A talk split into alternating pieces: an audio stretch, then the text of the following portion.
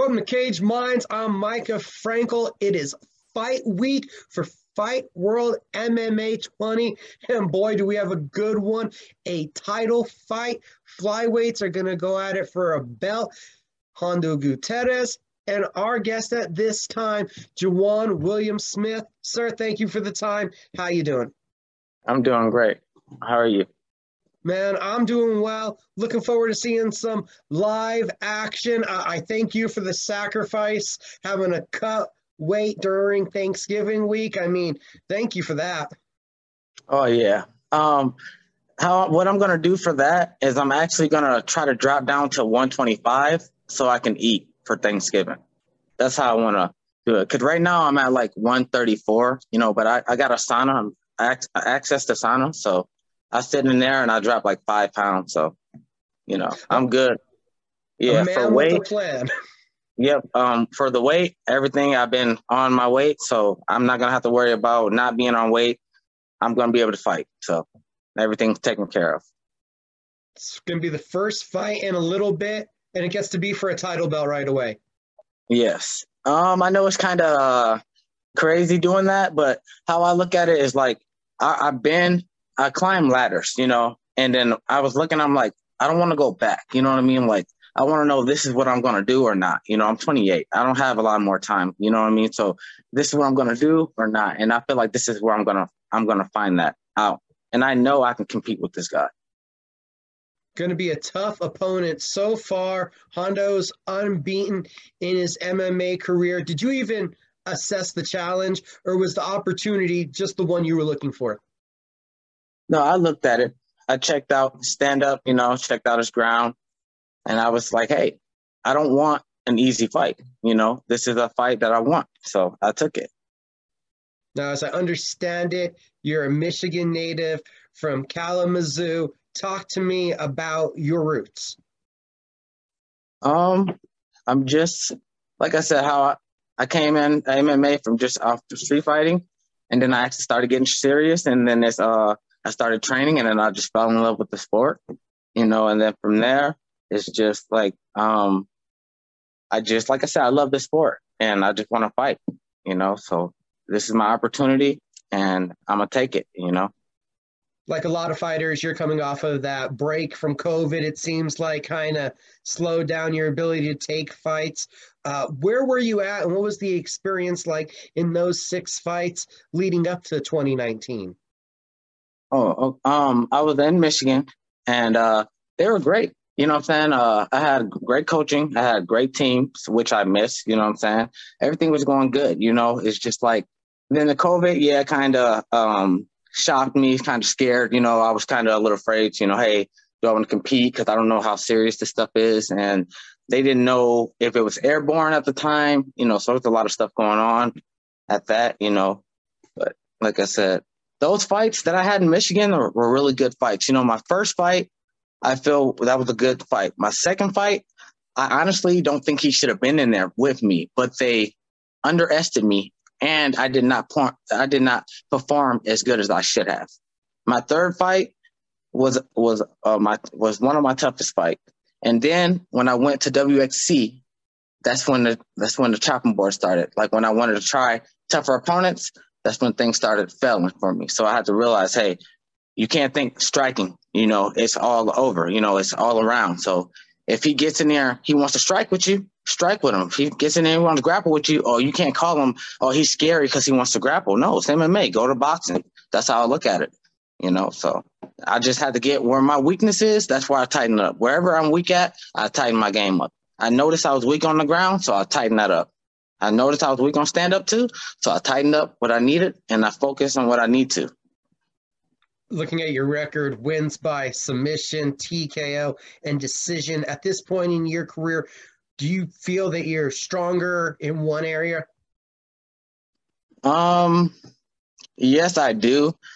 I just feel like I don't want to give too much away, but how I am is my strength, I work on my weakness more than I work on my strength. Just put it that way.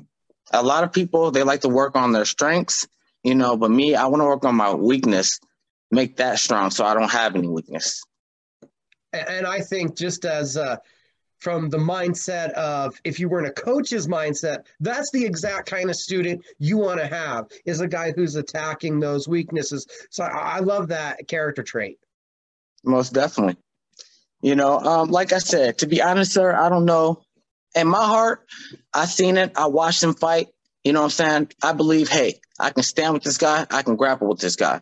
You know, Smith, I can do this. If JJ goes in there, he's going to get smashed. Smith goes in there, he's going to eat. That's just facts. So you got to change that mindset, that mentality almost?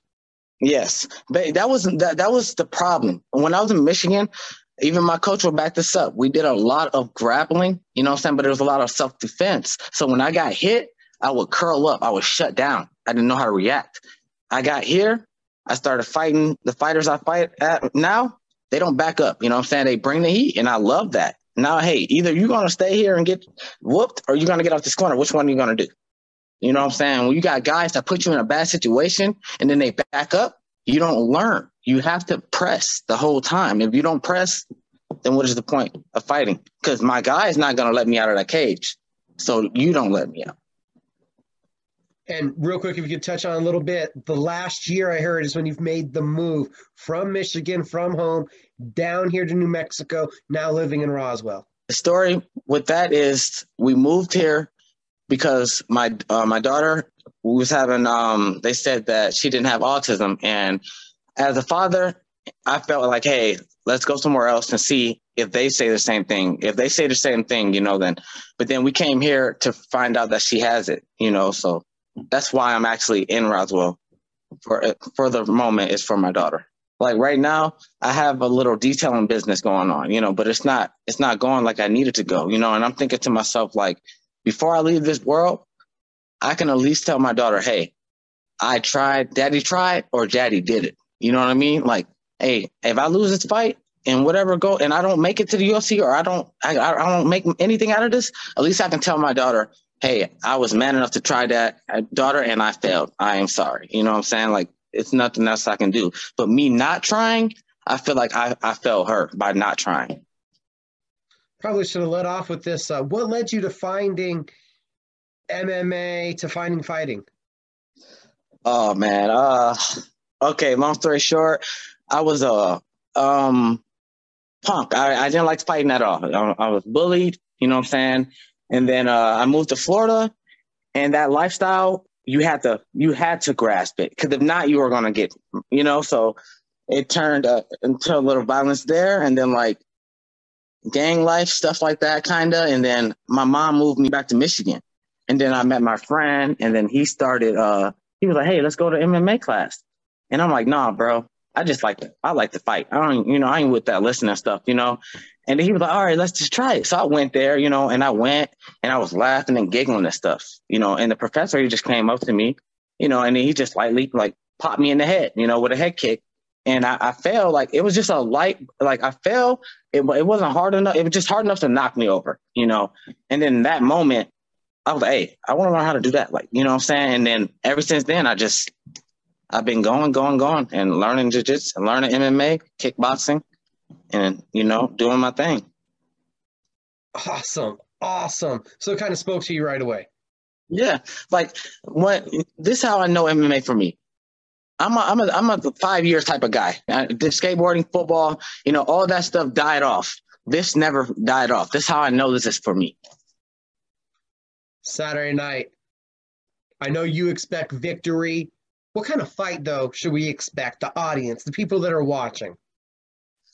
I expect wherever he comes out, I'm going to come out with me. Whatever he comes with, that's what y'all going to get. If he comes to fight, he going to get the fight. If he don't come to fight, then I'm going to walk over him. It is what it is. It's whatever he wants, you know. If he wants to fight, we're going to fight. And like I said, this is how it is. Everybody say, hey, I want to stand or I want to grapple. It doesn't matter. You know what I'm saying? Like when you get hit, it changes, you know, the whole game plan. Oh, I thought I wanted to grapple or I thought I wanted to strike until I get hit. You know what I'm saying? So everybody say what they want to do until they step in there. So I'm not going to tell you what they expect out of me. I'm going to tell you whatever goes on in that's what's going to happen. If I lose, I'm going to give it my all. You know what I mean? I'm going to do the best I can to defend myself. And when I'm on the ground, I'm going to move properly how I'm supposed to, not moving. Like I rolled into a triangle one time, and because I didn't know, I wasn't aware. Before I move, I think, hey, boom. And, you know, I'm thinking where to go, you know what I'm saying? And I go from there. And I roll with purple belts, brown belts. I roll with the toughest guys. You know, I even got some really good white belts at the gym that give me a run for my money, you know. And I'm just a two-stripe white belt. But a story short from that, I went from Michigan. I had a jiu-jitsu for 2.5 years. Then I came here. Then, you know how you got to start over because it's a whole different. So technically, I've been in jiu-jitsu for 3 years. So you're a seasoned white belt.